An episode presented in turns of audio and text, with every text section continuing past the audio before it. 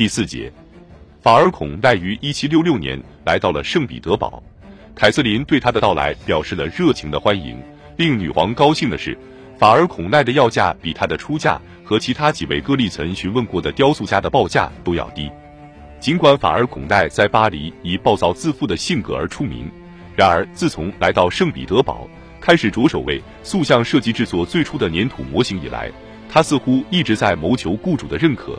凯瑟琳欣欣然地对雕塑家投之以热情和尊重。一七六七年，法尔孔奈交出了彼得大帝塑像的初稿。女皇声称自己对大帝缺乏了解，不便发表意见。她建议雕塑家依靠自己的判断和未来观众的潜在评价。法尔孔奈争辩道：“对我来说，陛下您就是未来的观众。至于我自己的判断，该有的时候自然会有。”凯瑟琳反驳道：“您怎么能甘心听命于我呢？”我连画画都不会，对于雕塑，就连小学生都比我懂得更多。欣喜的看到女皇对他的鉴赏力如此看重，法而孔奈便开始对狄德罗收购并送抵俄国的艺术品发表起自己的看法。他基本上都是在曲意逢迎。在提到一幅作者不太出名的画作时，他写道：“多么迷人的一幅画，多么精彩的笔触，多么优美的调子，阿弗洛狄特的小脑袋多么可爱啊！”手法稳健的令人钦佩。关于另一件作品，他又说，在他的面前，我应该双膝跪地。任何胆敢不这么认为的人，不是缺乏信仰，就是不守道德。毕竟我对他才有所认识，实际上这就是我的工作。凯瑟琳对雕塑家回复道：“我想您说的没错，我十分清楚自己无法欣赏这幅作品的原因，我懂得还不够多，无法像您那样看出其中的奥妙。”在率先欣赏完新藏品后，凯瑟琳总是喜欢再同法尔孔奈一起继续欣赏一会儿。有一次，他写信告诉雕塑家，又有一批画作被运抵圣彼得堡，我的藏画太漂亮了。您打算什么时候过来瞧瞧呢？凯瑟琳在艺术品面前或许表现得很无知，但是在憧憬彼得大帝塑像时，他十分清楚自己的要求。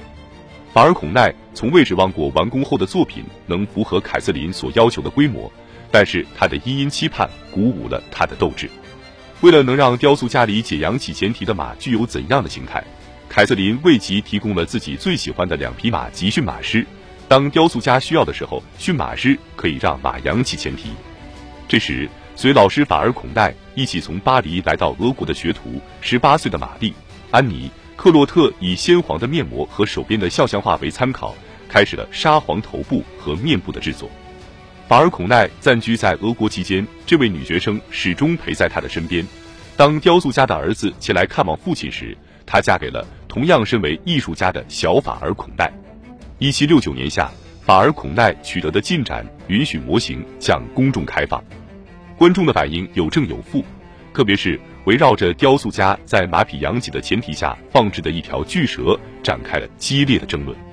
法尔孔奈得知这条蛇的存在有所不妥。应当被去掉。持有这种观点的人没有意识到巨蛇对雕像其他部分的承重至关重要。如果少了马蹄和马尾同蛇背相连的三个连接点，这匹马就无法站立起来。面对指手画脚的人们，雕塑家说：“他们不像我，没有计算过压力，而我得考虑这个问题。他们不明白，要是听了他们的意见，那这件作品就没法存在了。”凯瑟琳不愿参与这场辩论。他对法尔孔奈说：“老歌唱得好，该怎样就怎样，这就是我对那条蛇的态度。你的理由很不错。”一七七零年春，模型彻底完工，随之也出现了更多的反对意见。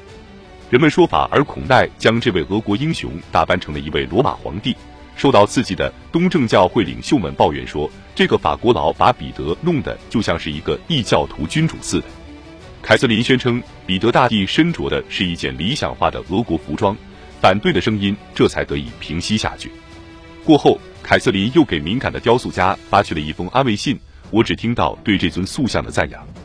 迄今为止，我只听到过一个人提过那么一次，他希望衣服上能打些褶子，这样那些蠢人就不会认为这是无袖衬衣了。可是谁都无法满足所有人的要求。在整尊粘土塑像最终完工并揭幕后，凯瑟琳仍旧得不停地安慰惴惴不安的法尔孔代。现在令他感到担忧的是，似乎他的作品没有产生任何反响。他抱怨说，人们甚至都不会谈起他。凯瑟琳再一次竭尽全力地安慰他，说：“我知道，基本上所有人都十分开心。如果人们什么也不跟你说，那是因为他们太世故了。有人觉得自己不够格，还有些人或许担心他们的看法会触怒你，但是更多的人什么也没看懂。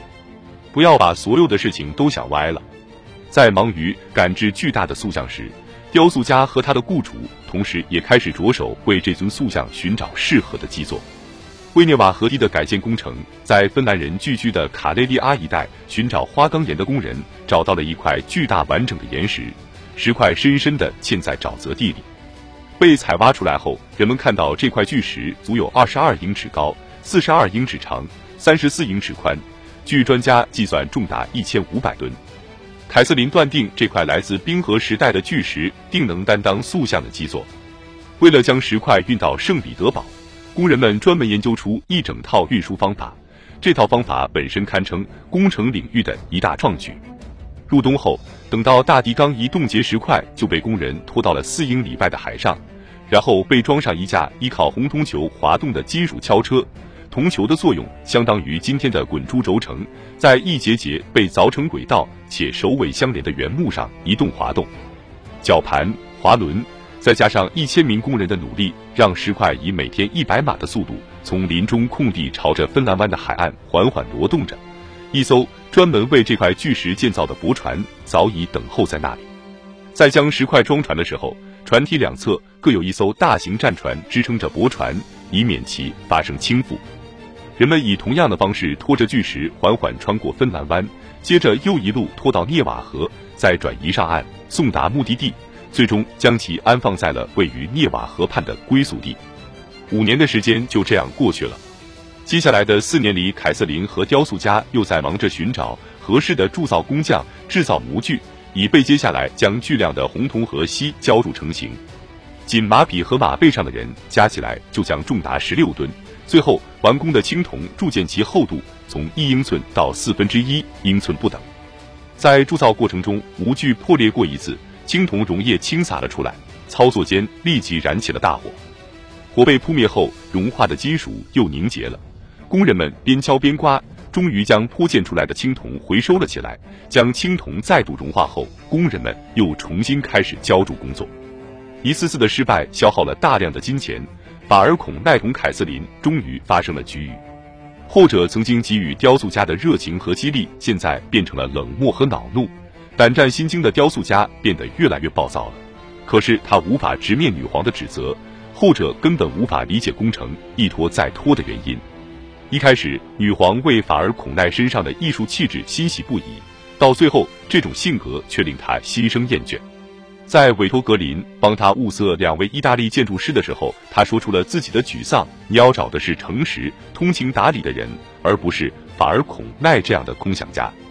我想要的人应该脚踏实地，绝不会不切实际。”法尔孔奈在俄国逗留了将近十二年，到最后他自己再也坚持不下去了。一次次的延迟让他感到厌倦，外界的批评令他恼怒，再加上身体和精神都陷入了崩溃状态。一七七八年，他请求凯瑟琳允许他告老还乡。